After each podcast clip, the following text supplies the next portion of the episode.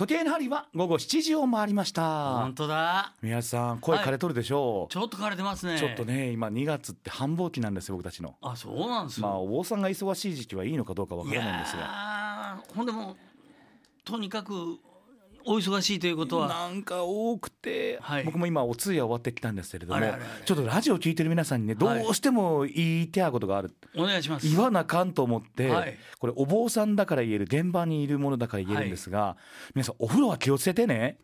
風呂ですか。実はね、まあ、ええ。大きな声で言えないですが、ええ。このシーズン入ってから、はい。うちのお寺でもうね5人ほどうわお風呂で送ったのよ。急にですかおう風呂ん、いろんな方おられます。例えばあの湯船で、はい。あの転ばれた人もおるしあとね心臓とか、はい。あとくも膜下といろいろあるけど、はい。あの防ごうと思えば防げんこともないでね、教えてちょうだいそれ、うん、例えばお風呂場はい。あの大体寒いじゃないですかこの寒い時期。寒いもんで暖かいところにあの入りたいと思うのは当たり前ですよね。パンツ履いて入らんでね、うん、でやっぱり気温差があるじゃないですか、ええ。暖かい部屋から大体着替えるところは寒いでしょう。でお風呂入ると暑いでしょう。でええ。心臓が持たんのだわ、だもんであの着替えるところもええ。ちょっと湯船のねあのはい。扉開けといて,、開けといて。温めるとか、はい。なちょっとストーブ入れとくとかね。ああったかくしてはい。入ると心臓にあんま負担かからないですし、ああとお水のままの時がたまにあり私たちもありますよね。ありますね。入ったけど冷あ水だがや。どうなっとるんだ。でとそれ間違えて入ってまうとはい。心臓に来てまうでしょう、あー。だからできるんならばあと転んでまうこともあるんですよね。下がぬるぬぬるるだとねだとええ。だねちょうどね手すりつけるとかなんかマット1枚引くとかしていただいて、はい。でできたらお風呂あの本当寒くなるね、はい。これ7時以降とかね夜じゃなくてまあ暖かい明るい時間に入りゃあとそれを本当に言わせてください。あ。ねえ。多いの本当にね。これ毎日のことでしょう、うん、皆様、皆様は奥様おるから大丈夫ですけどはい、も、6時半に入ります。いいですよね。えで逆にあの皆様ご飯食べる前に入られるって、えはい、やそうです。っぱご飯食べるとあのはい。血液が胃の方とかねええ腸の方に行くから、どうしてもまあ食べる前あその方がいいですよね。あねえ。であんま僕もね熱い風呂入るの好きなんですよ。うわ、でもそれはあんまり心臓に良くないですもんね良く。ないみたいですね。だからねねぬるい時間ぬるい風呂に長い間入るとか、ええまた寒かったら調整すればいいですもんあ、ね。そうですよね。でまたねお風呂入ってからちょっと多めに乾かした方がねだってお水とか頭寒くなりますもんね、はいはいだから本当にねお風呂多いもんではい。ラジオ聞いてる皆さん気をつけてください。この季節に入って5人は多いですよね。多い。い、はい。うちぐらいのお寺でもだもんではあいろんなところ含めると多分すごく多いと思います。だもんでお風呂はお気をつけいただきたいと思います、でね防げるものは防いでああのご本人もそうですけれども、ええ。例えばお父ちゃんお母ちゃんとかね一人で住んどるとか、はい。お父ちゃんだけとかお母ちゃんねおとあのー両親だけで住んでるところは、はい。例えばそれぐらいの時間にええ。電話してあげるとかね、あ、ちょうどね。うん、例えば何時間ね開けてしまわなくても、うん。例えば防げる場合もあるしね、うん。ちょっとのところでも例えばことありますから、はい。例えばちょっとそういう時間密にしてい。ただいて、おええ。お父ちゃんこの時間お風呂入るんだねって、うん。電気かねぐらいでもいいもんでどうだったね今はい。日でもいいもんで、ね。ちょっとコミュニケーション取ったりとか防げるものは防いでほしいな。そういう季節になっちゃったんだね。寒い。あと1か月は寒いでね、ちょっとね。う。ん、3月まあ桜もねはい。あの膨らんできて梅も少しずつはいはい。咲き出しましたけれども、はい。やっぱり彼岸暑さ寒さも彼岸までって言いますからね、え防げるものは防いでいただきまして、まだ僕の世話になったらいかんよ。えちょっとね。ちょっと早いでしょう、ええ。いいよ。ちょっとね早めだったら割引ってわけにいかんしね。保証はね、はい。今錦行って生娘行ってない。遊んどった方がえ行ってるね。僕忙しいのが好きなもんですから。でそこは置いといてでございますけども。皆さんね本当に気をつけていただいて、はい。私のようなあの、まあ、両親がはい。ねあのまあ年齢重ねてるっていうお方は元気じゃないですか。でもね逆に怖いんですよ。元気で,、はい。で私大丈夫だわーってね、うん。言うもんで,、うん。で一人でお風呂も入るでしょう、はい。で一人でねあのいろんな買い物も行くもんで、はい。そうなっとるとちょっと転んでも嫌だしね。でお風呂でで朝顔見るまでは心配なもんですから、はい。皆さんもね、はい。あのお父さんお母さんいる方ははい。気をつけていただきまして、年重ねるとね、はい。転ぶまでにおっとっとっとっとまで我慢するがね、はい。ほんでビターンといくもんだで怖いんだわ、えー自分がそうだもんだで。えーお気をつけていただきまして、はい。ね。防げるものは防いでいただいて、そしてまた来週も皆さん仲良く楽しくこの番組聞いていただきたいと思います。もえー、なんで？でもお風呂今週ねあんまお風呂行ってないんですよ。あれ？ね、私の大好きなサウナもお風呂も行ってまあすでもこの前ね、はい。うちの可愛い8歳のはい。ハスナちゃんと、はい。えーあの子が可愛い。お風呂入ったんですよ、はい。うちの近くのねあるあの温泉のうん。ついてるサウナに行って、でまあもう今年8歳9歳になったら一緒にお風呂入れませんから。あ決まっとんですみたいです。なんですけどもで一緒にねお風呂入ってパパはサウナに入りたかったもんですから。え。サウナ入ったらハスナちゃんも一緒に「パパ一緒に入る!」って言ったのに、2分ぐらいしたら「パパ顔から水が出てくる!」って言って、ええそれ水じゃなくて汗だよって言って出てって何したかっていうとあの水風呂ってあるじゃないですか、はい。で水風呂でタオルをえ冷たくしてくれて「ええパパこれどうぞ」って言って「いい子でしょうもうどうしよう、ね。絶対嫁行かせんでね。水商売やったら使ってあげるわその。いやいや絶対嫁行かせんでね。彼氏とか連れてきたら邪魔したるんさあ娘可愛いバカ親でございますけれどもねさあそんなことで皆さんね お気をつけいただきたいと思います。今日も駆け込んでください。ラジオショー長谷尾廉歌のちょっと駆け込まないと愛知県愛西市は梅が咲いてきました、はい。桜ももうね河津桜とか咲き出しておりますけれどもね。ね。そんなお寺でございます、はい。郊外のお寺の愛西市大宝寺住職ラジオショー長谷尾廉歌と。この月イベントが多い割に明日で2月は終わり。寂しいよね。そうなんですか。どうなっとるんだっていう。宮様に、はい。じゃあいろいろ司会とかいろいろお願いすればいい全然ないです。もう今週に1回ずつはい。結成を打ちに行ってますから。結成は金曜日なんですね。そうそうそうそう。何曜日なのかあれちょっと。ダメだ今日声がこんな感じで。いい感じですよそれ。ありがとうございます、ええ。なんか高い声よりどっちがいいんですかねラジオ聞いてる皆さん。高い声で「こんばんは」っていうのとこういうなんかちょっとかすれた声で「こんばんは。あんまり変わらないですね」え？変わらないですか、あと鼻つまむとちょっと変わるかもしれないですこんばんは。おかしいな でも息苦しいですね息苦しいでなんかね。あのー特に FM とかはい。ね、あのーかっこいい声のパーソナリティの方おられるじゃないですか。DJ とかあのナビゲーターの方。はい。憧れますね。は宮様もどちらかって高いじゃないですか。ああのねはい。CBC に昔からポ今あるのかどうかわからないんですけどポッポ会っていう合唱団があったんですよ、ポッポ会？はい、はい、そこの試験を受けて滑ったぐらいですから結構声はいいはずです。さすがです。それは50年も喋ってら声がいいはずですよ。いやいやいや。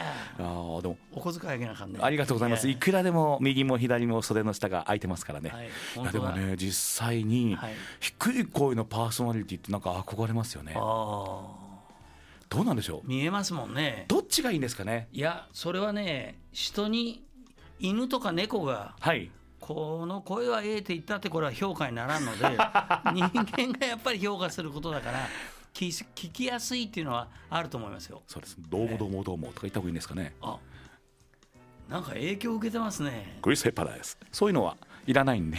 あもういいんです。僕このペースでいきます。ただ声が枯れてるからすいません。はい。ちょっと頑張りすぎました。あの人が来る時は奥さんが一緒に来ますからね。どうもどうもどう。もそうなんですか、ええ。いいな愛妻家なんですね。いや心配なんでしょうね 何が心配なの？やめてください。いろんなところに、えー丸の内の方にも喧嘩売るのはやめましょう、はい。メールいただいてます、えー匿名特住所の方でございます和尚様先週土曜日に大宝寺に行きました。その時和尚に会えなかったんですが電話で5分ほど話しさせていただきました。お話聞いていただいただけですけども心が落ち着きました。今度は直接お会いしたいなといただきました。あのね、はい。この方って本当に心が広いんですよ。え誰がですか？そういうのって電話だったらはい。出ないええわけじゃないですか忙しい時は。出れない時もあるんですよ。あそうなんだ。でもね実際にあの例えばお寺のスタッフの方に、はい。あの私出れる時あのラジオ聞いたって言った方は、できる限りあのつなげてくださいっていうようにしてるんですよ。ラジオ聞いたって言えんですね。はい。はい。あの聞いてなくても聞いたって言っていただければ。聞いとるねみんな。聞いとるって。聞いた人は。聞いとらん人は分からせんが。分からへんね、でもえ聞いたって言ったらあのいろんなね私もねあのお調子者だもんで、はい。お寺のグッズとかいろいろはい。差し上げますしね。えいいね。はい、言っていただけで宮地さんの,、はい。あのやはりあの山崎川城のところに行って、宮地さんにラジオ聞いたよって言ったら何か出ます？いやイルス使うでしょうねイルスだってはい。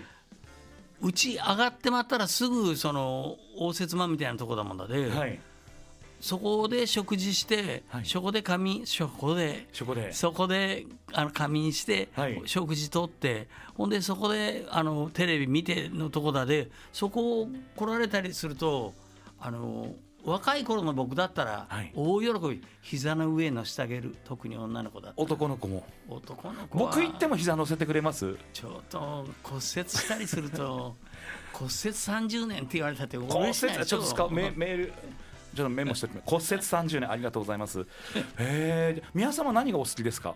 もし持っていくとし現金。和尚と放送やりだしたからそうなっちゃった、ね、お酒か現金ですね。あお酒もいいですねお酒じゃ持って、ええじゃあ皆さんで行きますか。いや皆さんはええって言っあとるのの桜のあの山崎川は桜がいいですよね。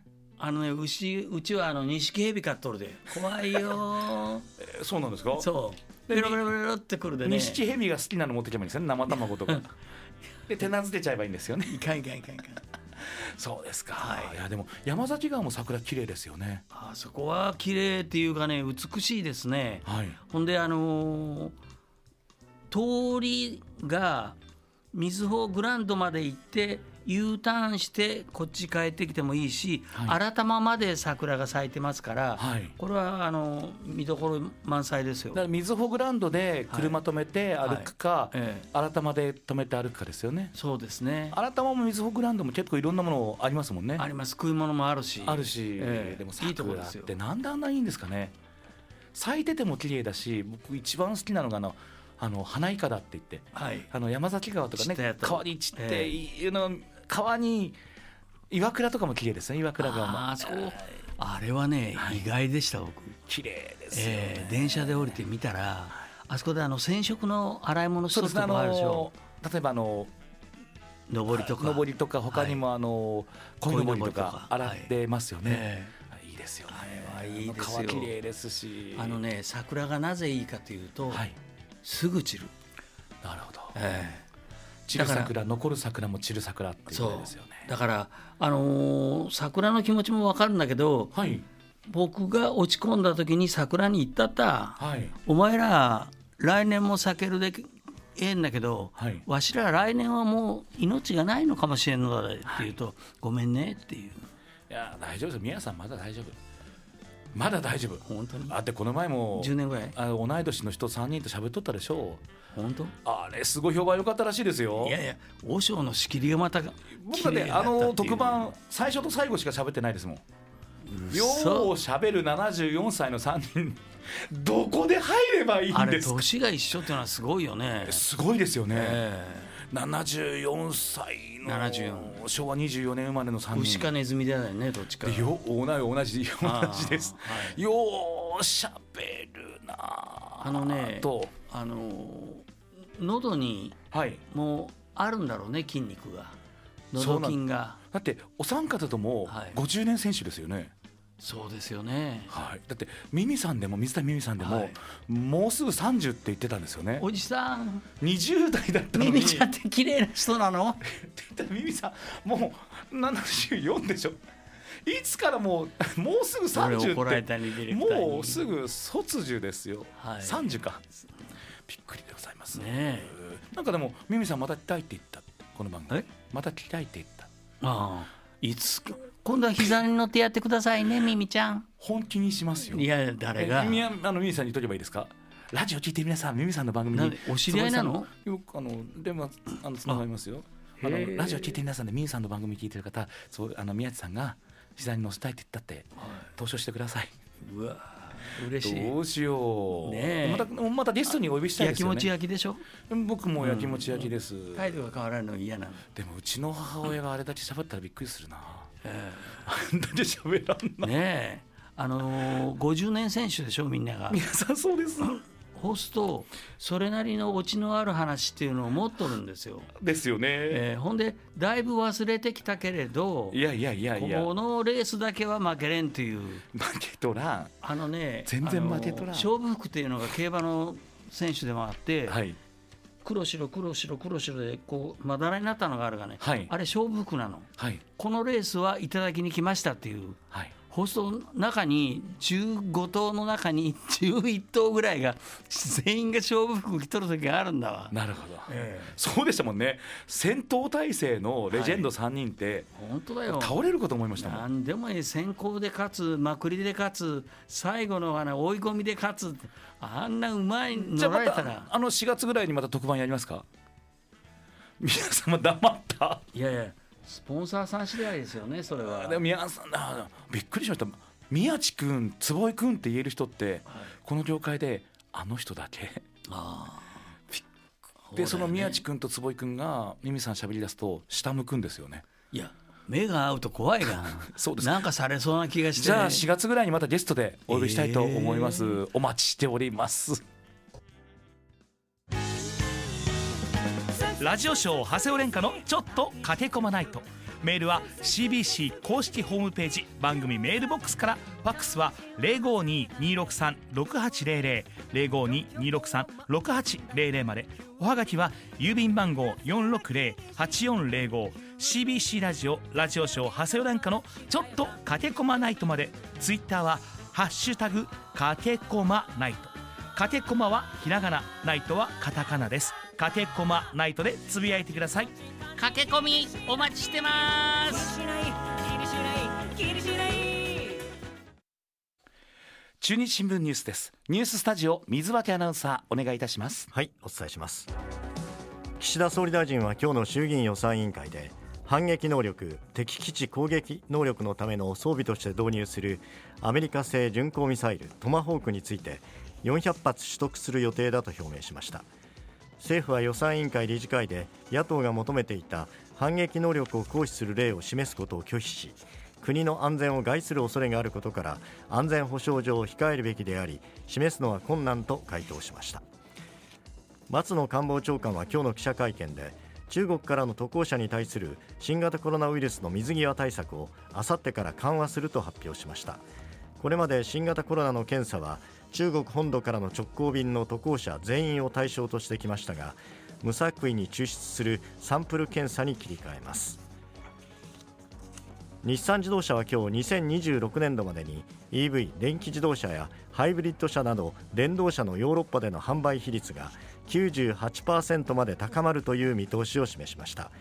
一昨年公表していた75%から引き上げ EV へのシフトが進むとみられるヨーロッパを中心に電動化戦略を加速させます。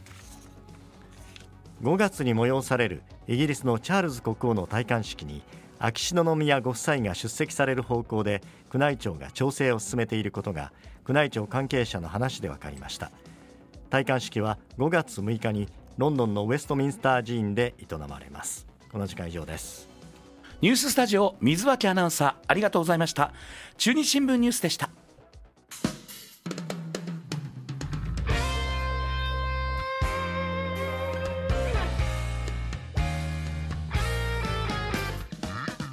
CBC 交通情報です。情報センター宮さんお願いいたします。はいお伝えします。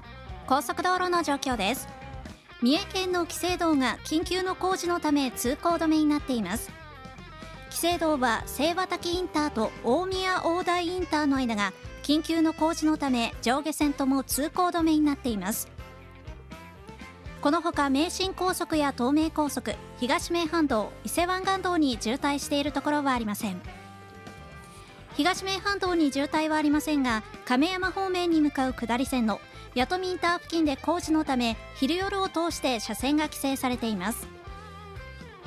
一般道路の状況です。県道上高寺山脇線と国道248号線が工事のためこの後通行止めになる予定です。県道上高寺山脇線と国道248号線は東行きの瀬戸市記念橋北交差点付近で工事のためこの後8時から明日の朝6時まで通行止めになる予定です。長谷尾さん宮地さんどうぞ。情報センター三輪さんありがとうございました。CBC 交通情報でした。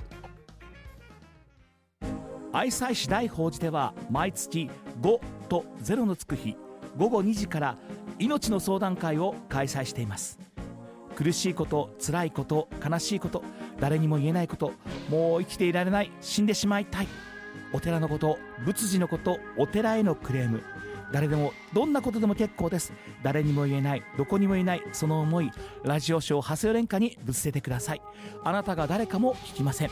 お気軽にお越しください。お待ちしています。駆け込まないと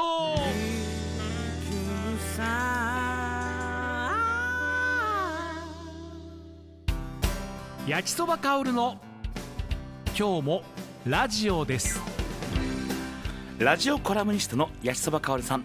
ラジオを楽しむコツを伝授していただきます。お電話つながってます。焼きそばさん。はい、こんばんは。よろしくお願いします。今日よろしくお願いします。今日焼きそばさんお忙しそうでございますが。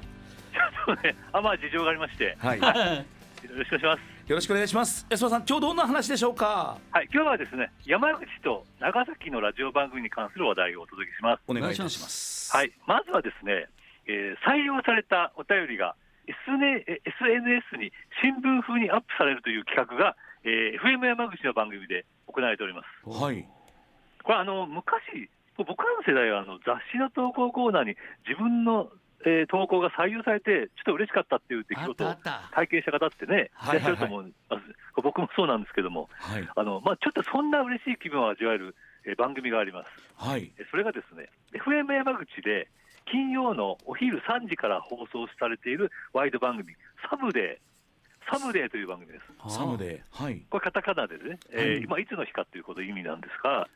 この中のコーナーでですね、えーリスナーの皆さんの身の回りで起きた出来事を送ってもらう、ウィークリー県民ニュースというコーナーがあります。ウィークリー県民ニュース。はい、もう本当にあの家族の中でこういうことがありましたよとか、はい。そういうのをですねニュース仕立てで送ってもらうというコーナーなんですが、かっこいい。ね、いいコーナーです。で、ね。これ、そちらで紹介されると、えーサムデー山口という番組オリジナル新聞に記事として掲載されます。見せていただきました。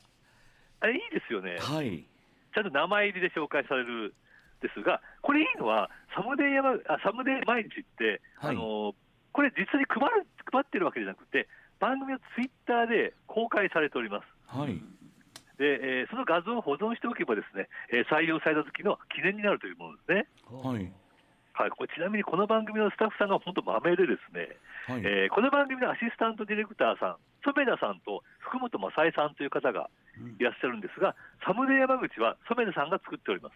おおすごいなでちなみにもう一人の AD さん変わってて、福本正恵さんは新人の漫画家です。うん漫画家さんが実はアシスタント DJ もやあアシスタントディレクターもやってるんですね。はいで昨年の10月に「ザ・花と夢転生」に「僕らのゲップ」という読み切り作品が掲載されました。漫画家としての新たな一歩をえー踏み出しているという、はい。えーこちらも注目であります。これ、本当余談なんですが、ディレクターの三浦さんという方がいらっしゃるんですけども、三浦さんのえー小学生のお子さんが YouTube チャンネルやっておりまして、へー。裏ラ裏ラジオという、ここもなかなかあの聞くと面白いので、はい。えー、あとちょっとリンク貼っておきます。すごいな。それからもう一つですね、これは長崎のお話です。はい。えーラジオを、えーあ、ラジオを舞台にした小説が舞台化されることになりました。ほはい、これはいよいよ開幕ということですね。うはいえーこちらが長崎放送の村山仁アナウンサーのお話です。はいで村山さんはですね、えー朝からという朝のワイド番組を担当しているベテランのアナウンサーで、はいえーなんとギャラクシー賞 DJ パーソナリティ賞を受賞したことがあります。すごいすごいはい、で実は別の顔もありまして、あの小説家でもありまして、えー今までに7冊を発売されしております。うん。すごいな。でその中の一つがですね、えー午前0時のラジオ局という作品なんですが、そちらがこの度舞台化されることになりまして、ほえー3月2日、まだすぐですね、3月2日木曜から銀座博品館劇場で上演されます。すごい。うすごいですね。これいいんですよ、これ、あのー内容を簡単に言うとですね、ラジオ局で働く人たちが奮闘する、ちょっと不思議な物語を現役アナウンサーの村山さんが描いております。はい。これすごいのが、えー主演がですね、ジャニーズ事務所の福田裕太さん、あの 4U という、今めちゃくちゃ人気のあるアイドルグループなんですけどかっも、こいいな。と浜中文一さんというダブル主演です。はい。浜中さんも代表あの大人気です。はい。でですね、この舞台化にあたって、ちょっといい話がありまして、はいはいはいはい。あのこのきっかけがですね、2021年の初夏の話です。はい。あの日本放送で朝ぼらけという朝の番組があるんですけどもはい。そのパーソナリティの、えー上柳正彦さんはい。に村山さんが午前0時のラジオ局の本をプレゼントしたことに始まります。はい。でなぜプレゼントしたかというとですね村山さんが上柳さんが書いた本「定年ラジオ」という本があるんですがはい。それを読んで痛く感銘を受けたことからお送りしたそうなんですね。うん。で上柳さんってめちゃくちゃ忙しい方なんではい多分読んでもらえないんじゃないかと思ってたら、えー後日非常に丁寧に番組で紹介されたんですね。はい。うん。すっごくいい作品ですと。で、そしたらそのそ放送、これも早朝4時半とかなんですが、はい。この放送をですね、たまたま舞台のプロデュースをしている霧島ロックさんという、霧島ロックさんという方が聞いていて、うん。ぜひ舞台化したいということで、長崎放送の村山さんに直接、えーお電話をしたことから、このプロジェクトが始めたご縁ってすごいですよね。つまりです。ね、あのー午前0時のラジオ局は、ラジオ局を舞台にした不思議なお話なんですが、はい。さらに不思議な奇跡が起こりまして、舞台化に至ったという。すごいです。なんかあのねあのうちのプロデューサーも関わってたりね縁があったという。実はこれ、あの午前0時のラジオ局って、えーこれ、ラジオ版があるんですね。はい。えーこれね、午前0時のラジオ局、霞の一人語りというラジオ,、えーラジオ版がありまして、これ、YouTube で公開されてるんですが、はい。なんかちょっとご縁があって、で、プロデューサーさんがこの声をやってるんですよね。はい。そうです、長崎時代に、なんかちょっとアルバイトされてたみたいで、はい。可愛いこれ、あんまり言うとあれかもしれないと言いませんけど、ぜひあの YouTube 見てください。はい、でもなんかいろんなところでも上映されるんですね。東京、はい、大阪。こちらですね、はい。東京、大阪、それから村山さんのふるさとであります。長崎で、えー上演されます、これ、名古屋がない名古屋名古屋飛ばしか。ねえ、これ、はい。ちょっとね、これ、なかなかね、本当に、はい。まあまあ、気になる方はぜひですね、あのーちょっとチェックしてみてください。大阪なら行けるかな？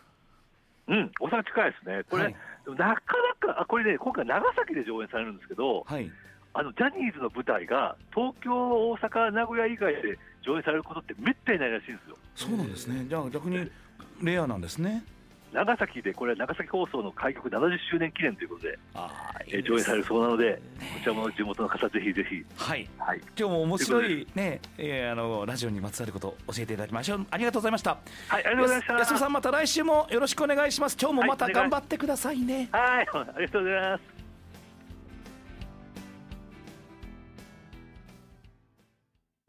愛妻市大法寺では毎月5と0のつく日午後2時から命の相談会を開催しています。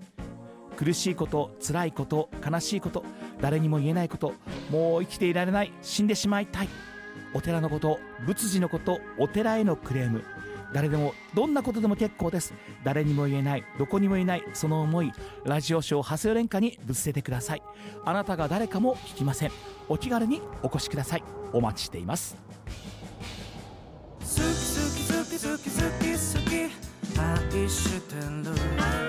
ラジオショー長谷尾廉歌のちょっと駆け込まないと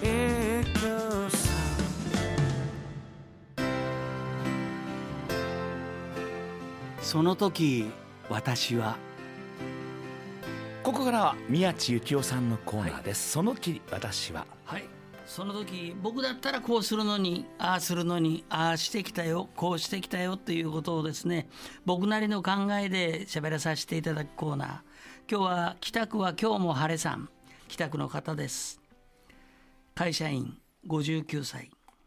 少し早いんですが誕生日を迎えますそれも60の還暦なんです。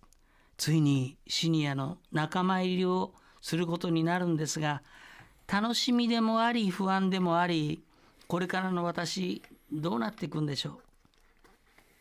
最近何かと感じることが多く充実しているんですがこんな感性が30代40代にあったら違った人生だったんだろうなと思います。でもいろんな経験をした今だからこそ感じる感性でもあるのかと思い大切にしています。50代最後のお便りです。っていう。懐かしさすら感じますよね。自分が50の時そして60の時、えー今70 4はいですよね。だからその時その時で懐かしいとかどうのこうのじゃなくて自分がどんだけ一生懸命やっとるかということで、えー今週は語らさせてもらいます。はい。僕は20代で商売しながらタレントになってラジオに出してもらってレコードも出させてもらってテレビで番組をもらって30歳でなんとお酒を覚えました。30で幸せは言ったもん勝ちやったもん勝ちと思っていました。そして結婚もしました。何軒も店を出せばもっともっともっと儲かると思いました。もっともっともっと早く大金持ちになると思っていました。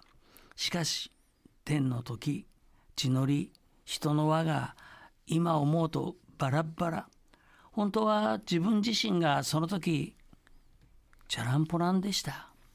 自分の人生もっと小さくもっと小さくまとめとったらなぁと反省しきりとにかく継続を継続をの40代でした、人が前を向くと人が前を向くと後ろが見えなくなります。今が幸せなら過去のことはいい。その40代にテレビの小さな帯番組そしてラジオの帯番組気がついたら体のきしむ音が自分の耳に届いてるぐらいでした。信用も体力もガタガタ。気にすると気になる。なんであんたは幸せになりたいの？幸せになれたいなれないのは幸せになれないのはもうあんたが幸せだからでしょう。この頃自分自身があの今いい状況に立たさせてもらっとるなというのははい。感じますね。だからし自分が幸せだと幸せって分っからせんっていうのも今味わっております。なるほどですね、幸せ。幸せって何でしょうね。ねえ。あのーそう思うことだと思います。そうですね。僕は今幸せです、はい。ありがたいですね。だってどこのね、はい。誰とも分かんない小さな田舎のお寺の住職が、はい。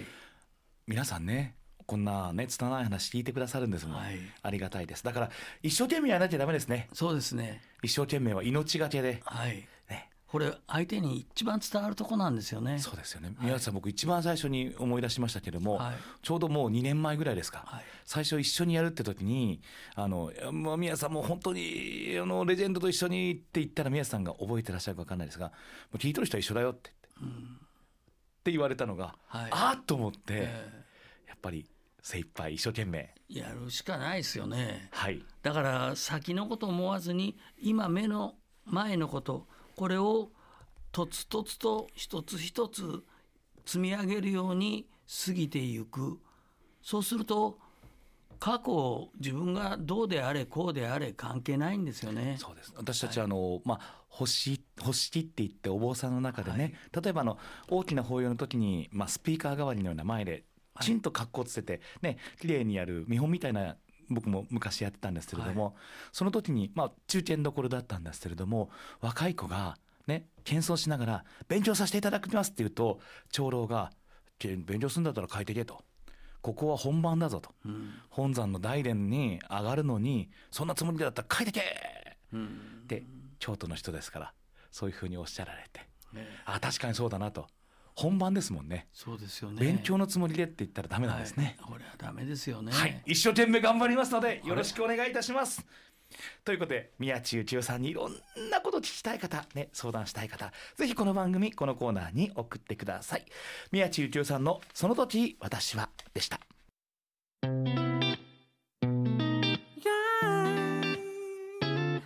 ラジオショー長谷尾廉歌のちょっと駆け込まないと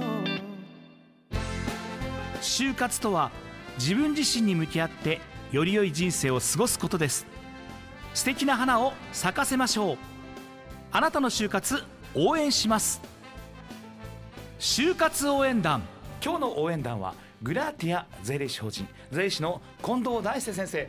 大ちゃん先生です。よろしくお願いいたします。よはい、近藤大輔です。よろしくお願いろしします。くお願いします。聞いとるよ。あ、ありがとうございます。聞いとるよってあ僕の。結構皆さんおっしゃいます。はいはい、ありがとうございます。あの近藤先生、はい。一つねお檀家さんとか皆さん聞かれるんですけども、はい。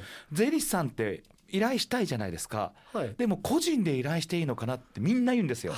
大体なんか企業とか会社とかうん商売やってる人じゃないと相手にしてもらえんでしょう。なんか敷居が高いね。うん、だあのグラティアの近藤先生ちょっと紹介してくれんかねって何人かから言われたんあです。、そうですか。はい。一般のイメージとして税理士さんって、まあ、皆さん商売やってみましたし、でうちもお寺だけど普通の人って頼みづらいですよね。まあ特にこれまで接点がなかった税理士っていう人と話したことなかったこういう人からすると、い。きなりいいのかどこから話していいのか、うん。なかなかねそういうところいやそういう人ばっかりだと思いすますラジオ聞いてる皆さんも、でもなんか敷居高いでしょ？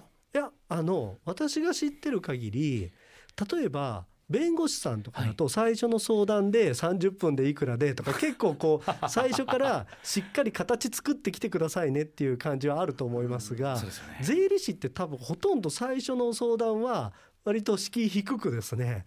あのもっと言えばですね皆さんと同じような気持ちで皆さん最初は相談してますから。そうなんですつまりこっちからするとたくさんそういう方と会ってますから別に割ともう慣れちゃってるんですね。一歩がはい踏み出さないないんですよね、はい、ぜひもう全然言ってもらっていいし、はいあとは相性もあってははい。だって結構深いところまで喋るんですよ。あ、そうですよね。あの誰にも言ってないけど実は障害持ってますとか、はい。あのうちの家族こうだったんですって結構深いところまで喋らなきゃいけないん宮地さんの前だでったら奥さんの知らないいろんなそうです。あれやこれやあれやこれや指を立ててしゃべらなんで、うん。あのどうか全く気遅れせずにですね、はい。話してほしいしもしあこの人ちょっと喋りにくいなって最初で思ったら、はい。それは僕が相手でもぜひ違う税理士さん全然話していいと思うんであん。まり気にせずねあの一歩目あのやっていいと思いますね。そうですね。相性セカンドオピニオンもいいんですね。ああいいですいいです。だってはい。え大きな声で言えないんですけども、こんなに砕けた税理士さんいないっすよ。ね 大体税理士さんね 悪口じゃないですよ。あのイメージとか僕会ってきた人でさかった人ばっかりだもん。あそれがかえってあのいいいいかどうかはちょっと置いといてですね、私よりすごい立派なあはい。税理士さんがたくさんそうですね。いる中で。でもラジオ聞いて皆さぎるかもしれない、はい。ラジオ聞いてる皆さんあの税理士さんのいわゆる扉叩いていただいて、うん。どうかもう飛び込みでも大丈夫です。そうなんですね。あのもう慣れてます。もう税理士の方はもう本当にたくさんの人たちと普段接してますから。はいでそれがまた相続ってなるともう税理士触れたことのないおじいちゃんおばあちゃんとか、もうもう本当に平気です。だって昨日も一昨日も相談に来られた人がで自分でやろうとしてね、うんまあ、ある方ですと例えば、えーね、義理のお父さんがアパートや何軒かやってて、ええで現金持っててあれだけどって言ってでなんだ財産もあってそんなもん素人でやったらいかんってそうですよね。そんなもん素人でやったら大変なことになるよそうですよね。あの今ちょうど確定申告真っ一番忙しい。えやってていいのこんなこと。あれ？えっ、と先生。緩い税理士なので。いいの？本当にね今一番お祭り真っ只中なんですけどね。あの私たち税理士って無償独占業務って言って、はい。これただでも他の資格がない人はやっちゃダメなんです。ただでもはい、代理をするっていうことにすごく権利を持ってるんですね。はい。ということは逆に言えば税理士以外頼めないんだからそういうところに頼めない、まあ、低その所得がねそんなに高くないとか、はい。いまあ、いろんな方のフォローもしなきゃいけないのは僕らの社会的責任なんです。でその一環として無料相談会って言って確定申告で簡単なものだったら無料で相談に来てもその場で提出できるように支援しますっていうことをみんな割り当てがあってこの時期やるんですよ。頑張ってください。はい、で私もあの割り当てがこの間終わったんですけど、まあ、そこに来られる方はまさにそうです。こんなことちょっとどどこに行っていいか分かんない。初めて確定申告しますって持ってこられますけど、まあ大体完成した暁には、あの最初からこんなこと悩んでなくて 早く持ってこればよかったし、はい、来年からいくらか払ったってこれ自分がうもう悩んで悩んで時間使って考えたら全然いいかもしれないって言って。お檀家さんの方でもそれで例えば、ええ。まだお父さん元気だからね。でなんか毎年いくらずつもらっていこうかなって言ったらもね女もんね、え後から大変なことになるよって。あそう思いますね。プロにはい任せた方がいいって、そうなんですよ。あれしかも先になかなかいろいろ教えてもらえないので人には。はい。だからまああのプロに頼むところもやっぱり一つあの自分のまあ気持ちを楽にするためにはいいと思いますね。もちろん納税はね国民のね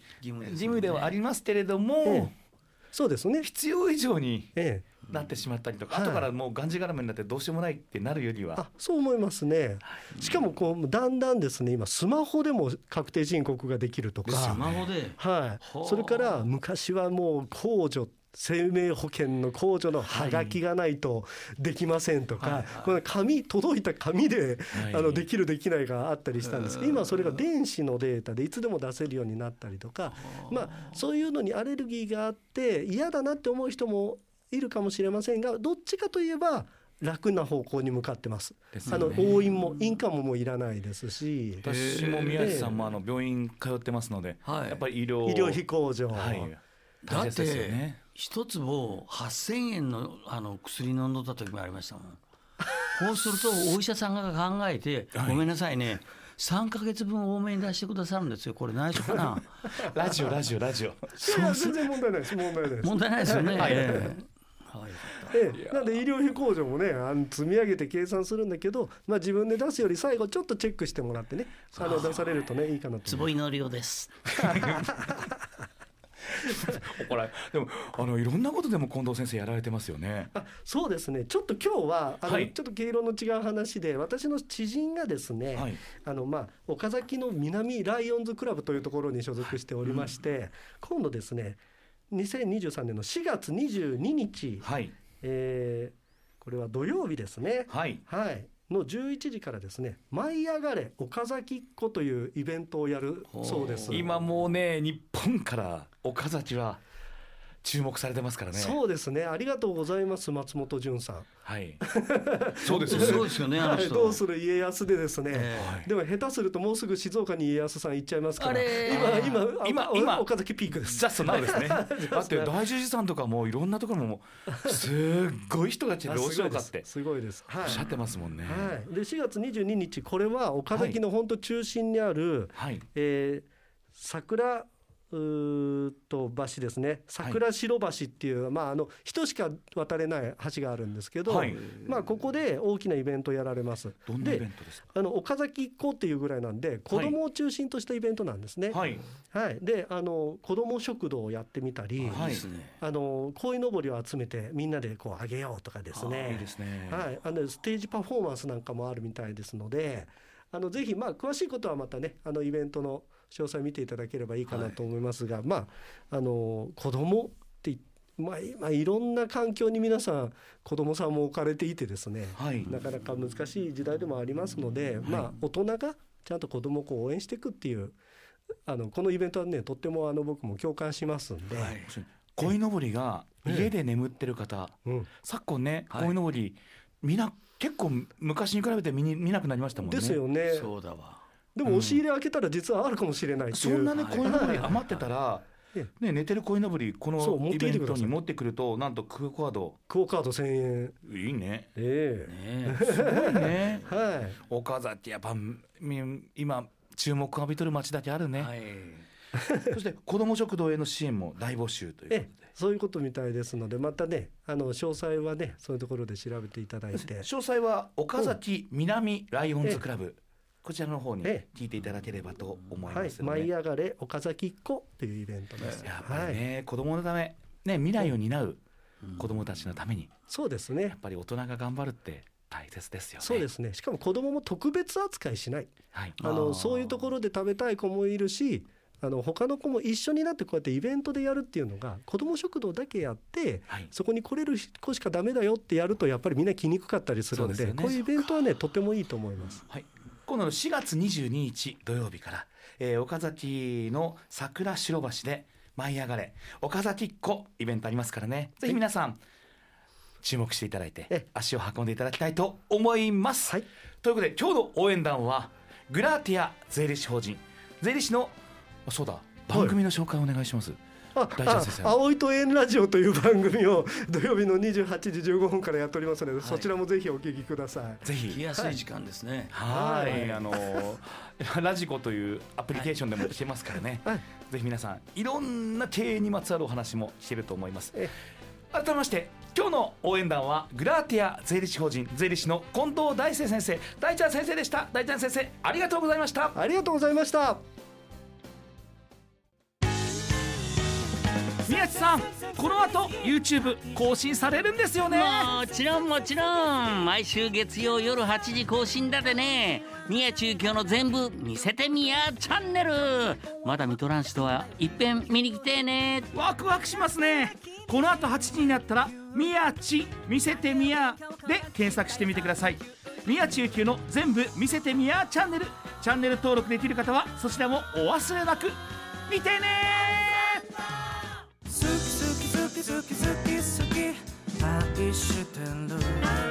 ラジオショー長谷尾廉歌のちょっと駆け込まないと。教えておしょさあメール紹介しましょう。そしてなんかね誕生日のお祝いのメール来てますね。来てるんでお願いします。後で言わせてください。皆様お願いします。あよろしいですか？じゃあ誕生日いただきました。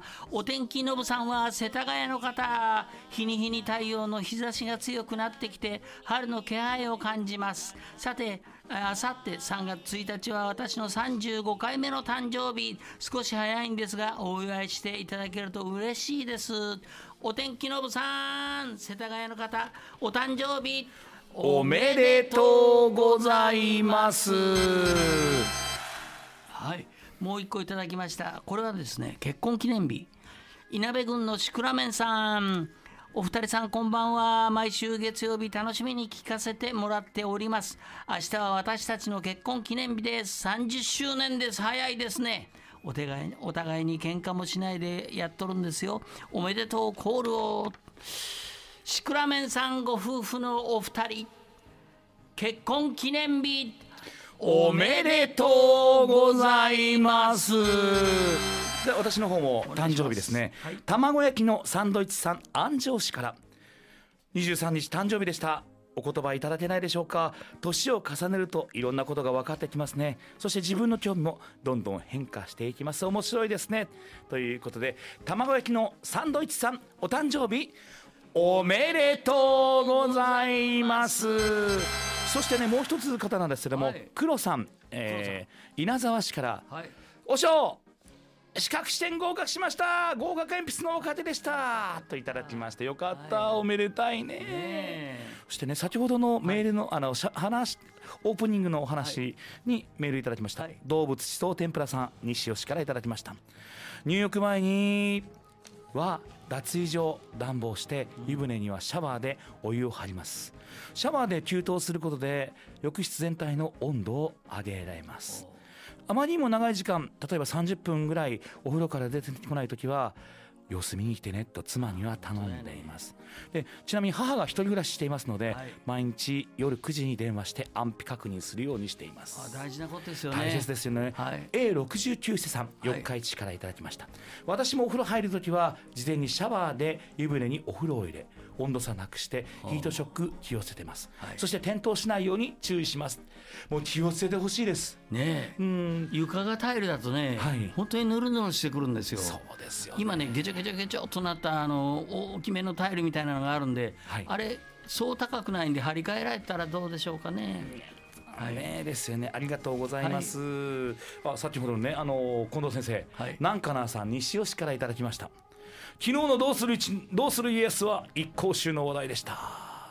まあ、家康は浄土宗ですよね、はい。まあ、あの大寺様でございますけれども、で家臣も改宗したようでございます、はい。一向宗今でもある宗派なんでしょうか？と一向宗ね、はい。完全にあの幕府になくされまして。対馬とか結構ね尾張の西部には一向宗だったお寺結構あるんですよもと一もと。向一揆っていうのがありましたもんね、はい。で一向宗って実は調べてもはいほぼ資料全部潰されました。うわー。すごいですね幕府やることが。うん。元一向宗だったお寺っていうのは対馬にも何軒かございますので、えでもね資料なし。一向さんの像が絵が残ってるところもあるけどそれは一向という方なんですか？はい一向宗。だからね浄土真宗様と近いっていう風な言い方も見ますけど全く違う考え方なんですよ。でもやっぱりまあね幕府に牙向いた宗派は完全にということでしょうね。面白いですねさあ、えーメール紹介させていただきたいと思います。お願いします。実は今日お越しになった方がノースフライトさんいただきました、えー今日大阪からの帰りに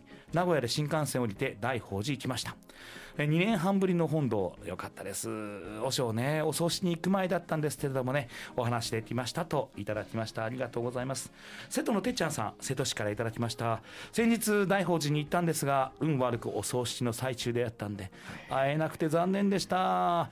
実はね以前メッセージで送った父の妹の手術の報告それに関連していとこ兄弟の問題少しでも話を聞いて解決してほしかったのになということでございますけれどもね、えーありがとうございます。またいつでもお伺いしてねあお伺い来ていただいて、はい。もしあれでしたらメールいただけたら嬉しいなと思います。はい。さあもうしましょう他に紹介しましょう、えー水戸の、えーがっぷりナチュラルさん水戸市からいただきました。